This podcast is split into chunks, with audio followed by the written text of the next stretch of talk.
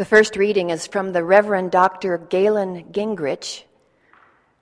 Uh, I slightly adapted it. Uh, uh, Galen is the senior minister now at All Souls uh, Unitarian Universalist Church in New York City. And uh, these are words he said at General Assembly last summer in Salt Lake City. I believe that God exists not in the way that an apple exists, but in the way that beauty exists. An apple is a physical object we can touch and hold in our hands. Beauty, on the other hand, never appears to us. But we find the idea of beauty necessary in order to account for our delight in the symmetry and form of certain objects and experiences, sunsets, symphonies. Like beauty, God has to be, has to be made manifest through other forms. Is God able in time and history to step in and change things? The answer to that question is no. Where then do consciousness and choice enter the world? The answer is simple they enter through us. The only way God plays an active role in time is through us. William Blake was, right, was on the right track when he wrote, Every one of every clime that prays in deep distress prays to the human form divine. For his part, Blake thought the human form divine described Jesus. My view is that you and I are also the human form divine. To say that we are the presence of God in this world is not a metaphor. We are the hands and voice of God.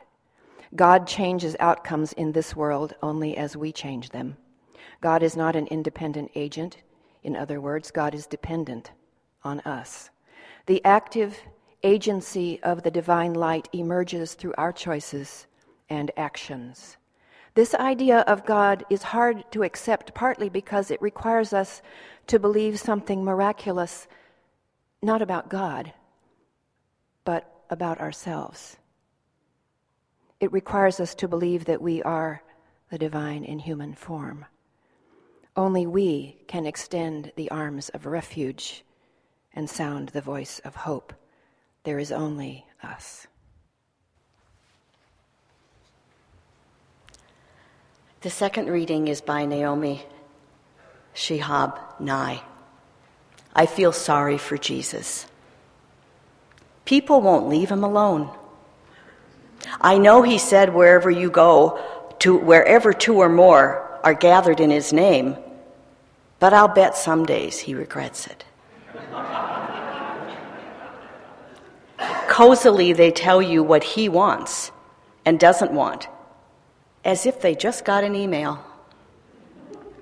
Remember telephone, that pass along game, where the message changed dramatically by the time it rounded the circle? Well, people blame terrible pieties on Jesus. They try to feel like his special pet. Jesus deserves better. I think he's been exhausted for a long time now. He went into the desert, friends. He didn't go into the golden chandeliers and say, the truth tastes better here. See? I'm talking like I knew. It's dangerous talking for Jesus. You get carried away almost immediately. I stood in the spot where he was born.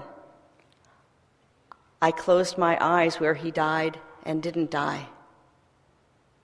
And that makes me feel like being silent, you know? A secret pouch of listening.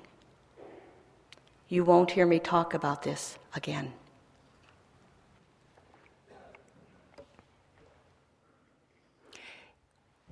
Here are two, my, two of my favorite quotes about God. The first is from a boy named Teddy in a short story by J.D. Salinger. Teddy says, When I was six, I saw that everything was God, and my hair stood up and all. It was on a Sunday, I remember. My sister was a tiny child then, and she was drinking her milk and all of a sudden, I saw that she was God and the milk was God.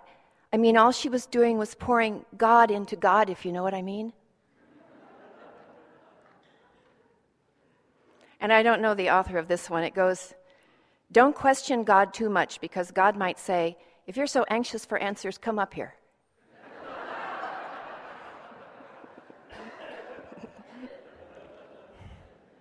Our theme of the month in December, our theme of the month, is God. Last Sunday, Justin Schroeder opened this up for us wondrously. I commend to you his words. If you weren't here, you might listen to the podcast or get the text. God. The Reverend Dr. Galen Guengerich reminds us that we can describe beauty only by pointing to particular beautiful things the slant of the sunlight, the sound of the bow drawn across the strings. This, this holiday season, I'm making, um, I'm, I'm sometimes at my sewing machine stitching small eye pillows, little sleep masks uh, used for relaxation, and filling them with flaxseed and lavender, uh, dried lavender buds every time I open my tin of lavender, the scent is a, a sweet and pungent surprise of beauty. How can you describe the scent of lavender? It's indescribable, but knowable.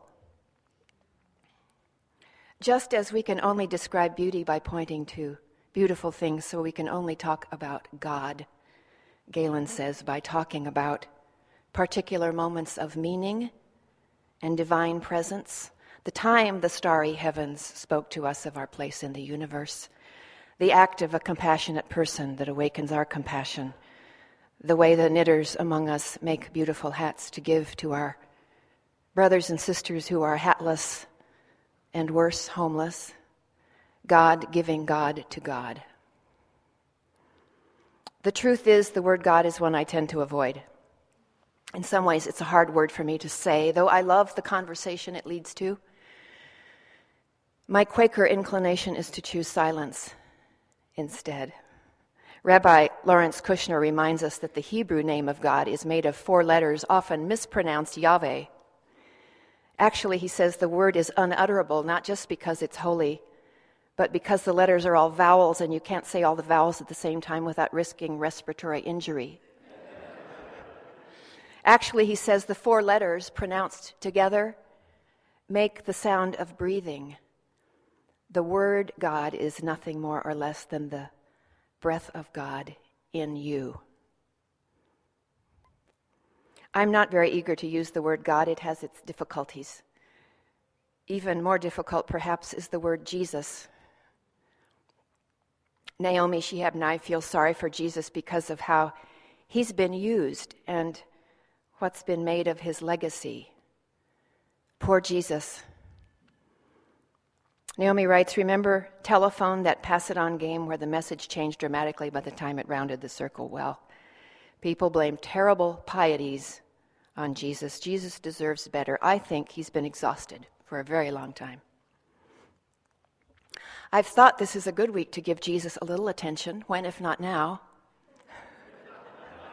Next Sunday is our Christmas pageant, the rousing and joyful production with angels and animals of all climes and shepherds and all.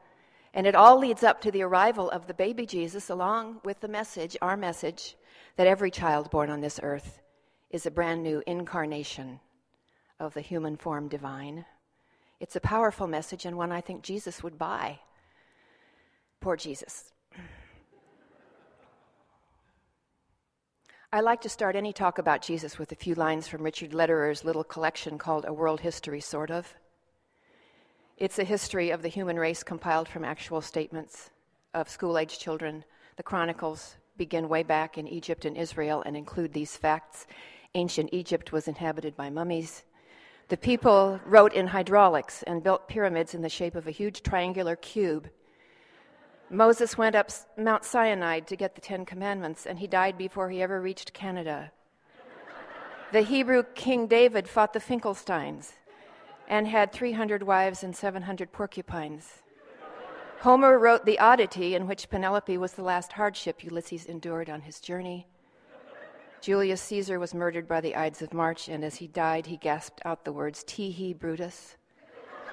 In the Renaissance section, we learned that Shakespeare lived at Windsor with his merry wives writing tragedies, comedies, and errors, that Romeo and Juliet are an example of a heroic couplet, and that Sir Francis Drake circumcised the world with a hundred foot clipper.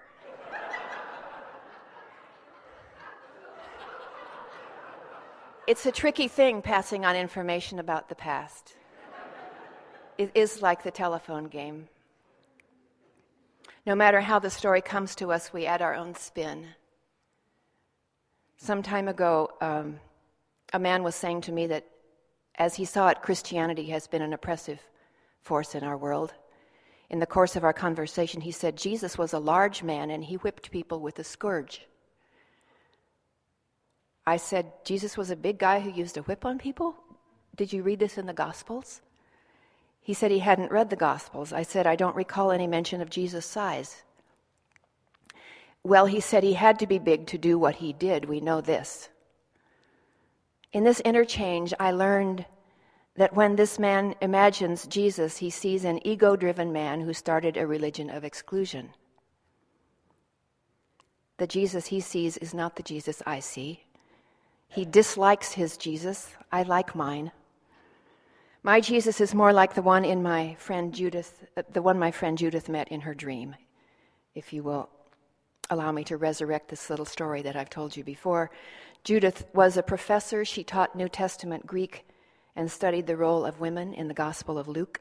One night she had a vivid dream in which Jesus came into her room and sat down by the foot of her bed. And she said he was an ordinary looking man he sat very quietly, and Judith thought, Here's my chance.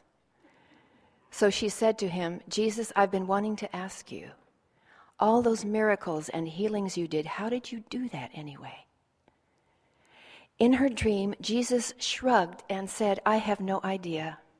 I just went around doing my work and things happened, and later, when people wanted to explain it, they made up all kinds of reasons.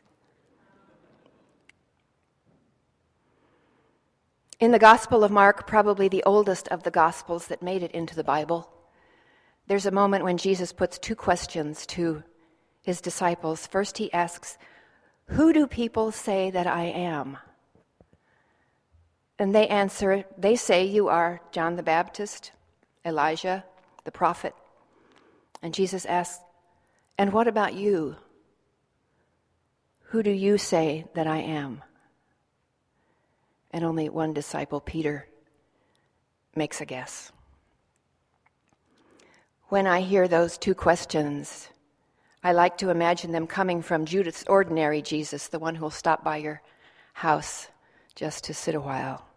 If this Jesus came to my place, well, first, if he looked really exhausted, I'd want to offer him a, a La-Z-Boy chair, make him a cup of tea, Maybe give him a lavender scented eye mask.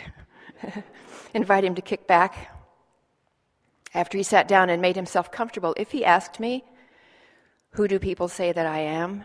Not because he was worried, but because he was frankly curious, I'd say, Well, Jesus, it depends on who you ask. Unitarian Universalists, my people, tend to think you were a spiritually gifted, spiritually mature human being. In my church, people might say things like, I believe Jesus was the Martin Luther King Jr. of his time, or he was a wise teacher whose teachings got twisted, or I don't give it much thought, I'm a practicing Buddhist. It depends on who you ask. One of my colleagues, the child of alcoholic parents, will show you right there in the biblical text how you're the oldest male child in a dysfunctional family. The Lakota Sioux have said you're the buffalo calf of God. One thinker believes there were many people doing what you did, but you were the one who got the press. Who do people say that you are? Many millions of Christians believe you to be the only Son of God the Father, begotten, not made religious scholars are never finished discussing you. More, that, more has been written about you in the last 20 years than in the previous almost 2,000. Liberal scholars make cases for all kinds of Jesuses. They say you're the founder of a Jewish renewal movement, a spokesperson for God as the feminine Sophia wisdom. Uh, they say you're a cynic peasant with an alternative social vision. The scholars tell us that when it comes to facts, we don't know much. We have the four Gospels in the Christian Bible, a couple dozen others that didn't make it into the Bible. We have the writings from the Apostle, Apostle Paul, who knew people who knew you. And we have a couple references to you in, in ancient non Christian writings, and that's it. When we put these together, the picture looks like this You were a peasant, a wandering teacher in the manner of your day. You and your followers wandered an area of about 200 miles. You taught near the Sea of Galilee and briefly in Jerusalem. You made enough trouble to get yourself executed by the Romans, and you've been stirring things up ever since. That's about all we know. Lately, well, for the past 15 to 20 years, a group of scholars called the Jesus Seminar have been working on you, Jesus. They got together to search for your authentic voice. They saw that the overlay of church doctrine in the Gospels obscures your real voice, whatever that is. They said that by the time the Gospels were written down, people's faith had overpowered their memory. So for years, they studied each of the 500 or so sayings attributed to you and decided to decide which ones you really said. They took into consideration anthropology, archaeology, and the cultural and politics and literature of the times. And finally, each scholar voted on each saying, voted by dropping colored pebbles into boxes. There were four categories, four colors. A red pebble meant that's definitely Jesus. A pink pebble meant sure sounds like Jesus, with some reservations. A gray pebble meant, well, maybe, but not likely, but this could inform us somehow. And a black meant, no way did Jesus say this. There's been some mistake. The group developed guidelines called Rules of Evidence. They said short, pithy sayings are more likely to be yours because they're easier to remember and pass on. They said sayings that cut against the grain of the religious establishment, love your enemies, the kingdom of God is here and now, would be yours. They said they, they believed anything humorous is probably yours. Not a lot of that. They said colloquial language will be closer to your true voice. And they did a new translation of the Gospels, uh, trying to be true to the rough slang in the original Greek, especially in Mark. They said, when you curse the hypocrites, you wouldn't say, Woe to you, and expect the hypocrites to feel cursed. They might say they did, but then they're hypocrites. The Jesus seminar folks let you curse a real curse. Damn you. And that line you often say after you've made an important point He who has ears to hear, let him hear. The scholars suggest that your words in Greek have a little more bite to them, a little more.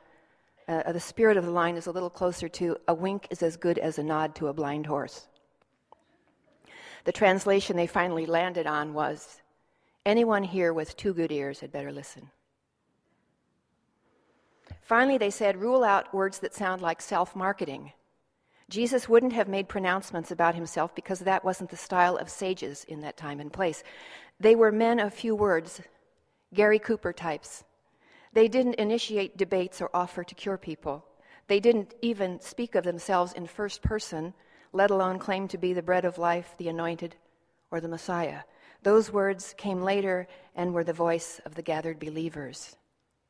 After a few years and, a, and thousands of pebbles, here's how the voting came out. Only 20% of your words fell into the pink and red authentic range. 80% of your words were well, maybe, or there's been some mistake. Even this question, who do people say that I am? On this one, the whole table voted black. Same with your next question who do you say that I am? At this point in our conversation, Jesus might say to me, Well, what about you? Who do you say that I am?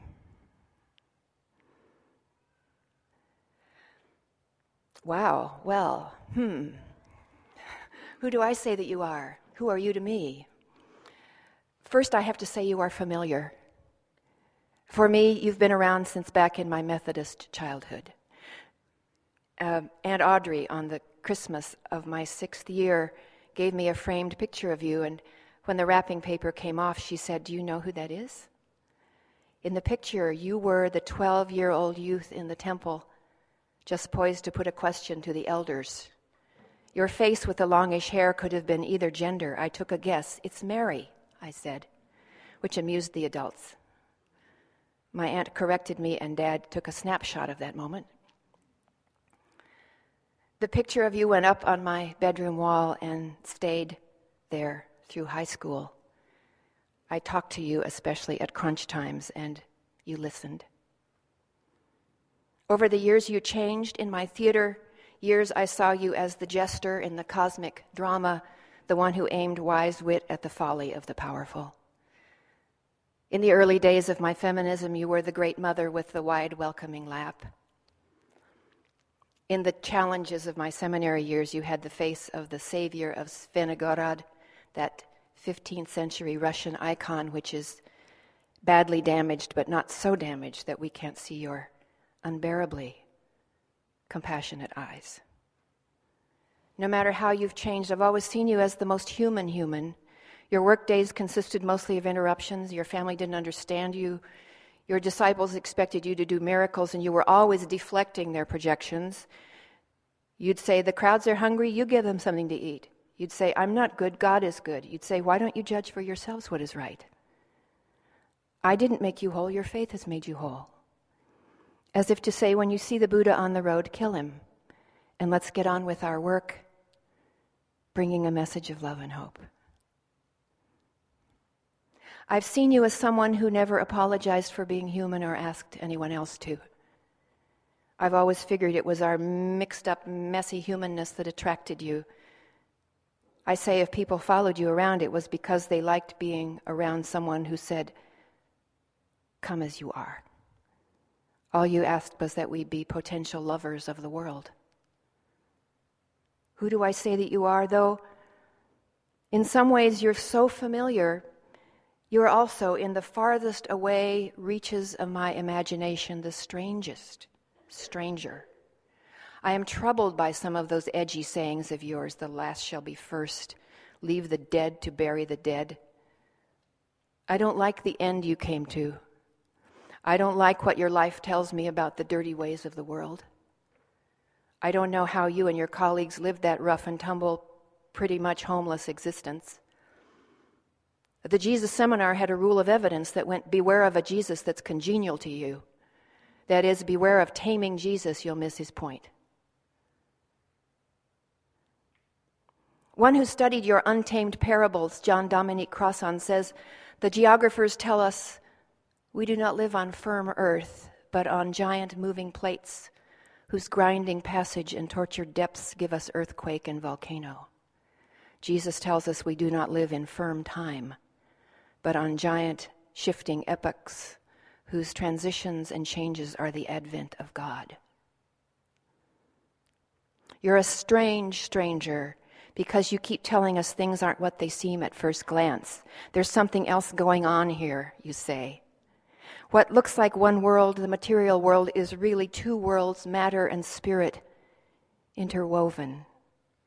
When you say in the Gospel of Thomas, God's imperial realm is spread out on the earth, but we don't see it, I think of the magic eye images where you gaze at a geometric pattern until your seeing shifts and a three dimensional scene emerges a landscape, a forest, grazing deer.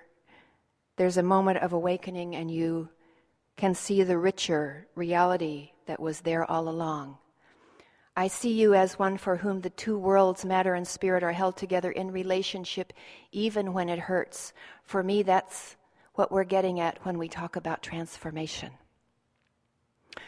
And that's one way I understand that part about your crucifixion and resurrection, how you died and didn't die. For me, that story of your painful death and impossible return is a kind of hieroglyphic that says, This is what transformation asks of us. And this is how it can go when we say yes to growth, to truth as we know it, and we walk right on in. Clarissa Pinkola Estes writer, storyteller, wise woman, once said that readers write to her and ask for the secret of the creative life. And here's her reply I'd be most happy to tell you the secret as I know it, even though I am at age 50 still young to it. Here's the secret a life of meaning and depth is fed and maintained by sitting in the fire without anesthesia. Hold it, you say. That's not the kind of secret I wanted. Isn't there some different secret besides this one? She says, Perhaps there are others, but I do not know them.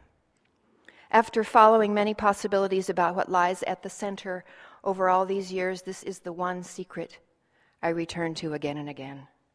This is our challenge to hold two worlds of matter and spirit together as mates, even though we might be torn, hurt, lost, and yearning to go back to an earlier time. Even though we might be ambivalent or confused, when these two are held together, there was always an explosion, and this we call transformation. Transformation is filled with two kinds of fire a fire that burns down anything in its path that is combustible, and a fire that builds up from the ashes all manner of abilities and visions, these being more sturdy, more refined than ever before. The persons who have stayed long enough in the fire, these you will be able to tell on sight. It isn't only in their art or in their words, more it is in their very presence. They look like the wild El Duende has danced them around. There's something about them that's hard to describe, but I know it when I see it, and so will you.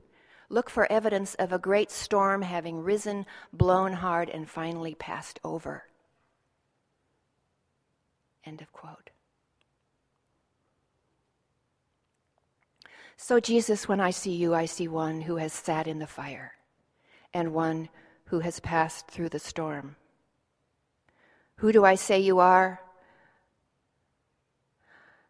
I think you're a man who was grasped by a vision of abundance that made you brave, and other people could catch a glimpse of it just by being around you.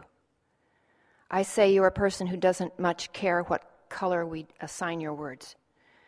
You're one who keeps reminding us across the centuries that talking doesn't equal loving, and thinking about it isn't the same as showing up.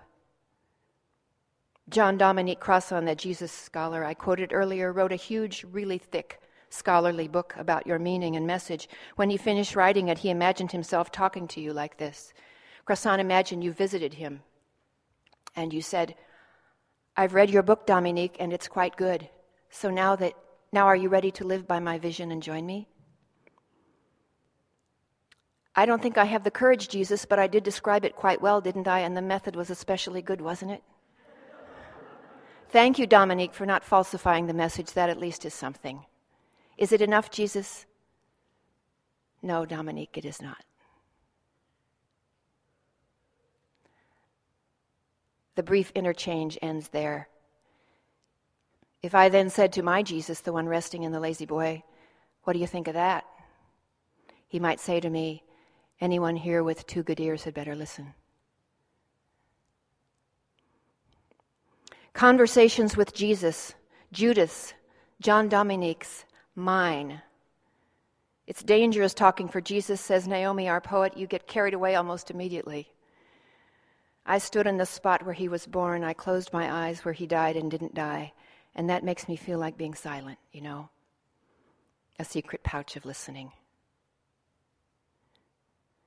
Episcopal priest Cynthia Bourgeault, looking back 2,000 years, talks about the Jesus event.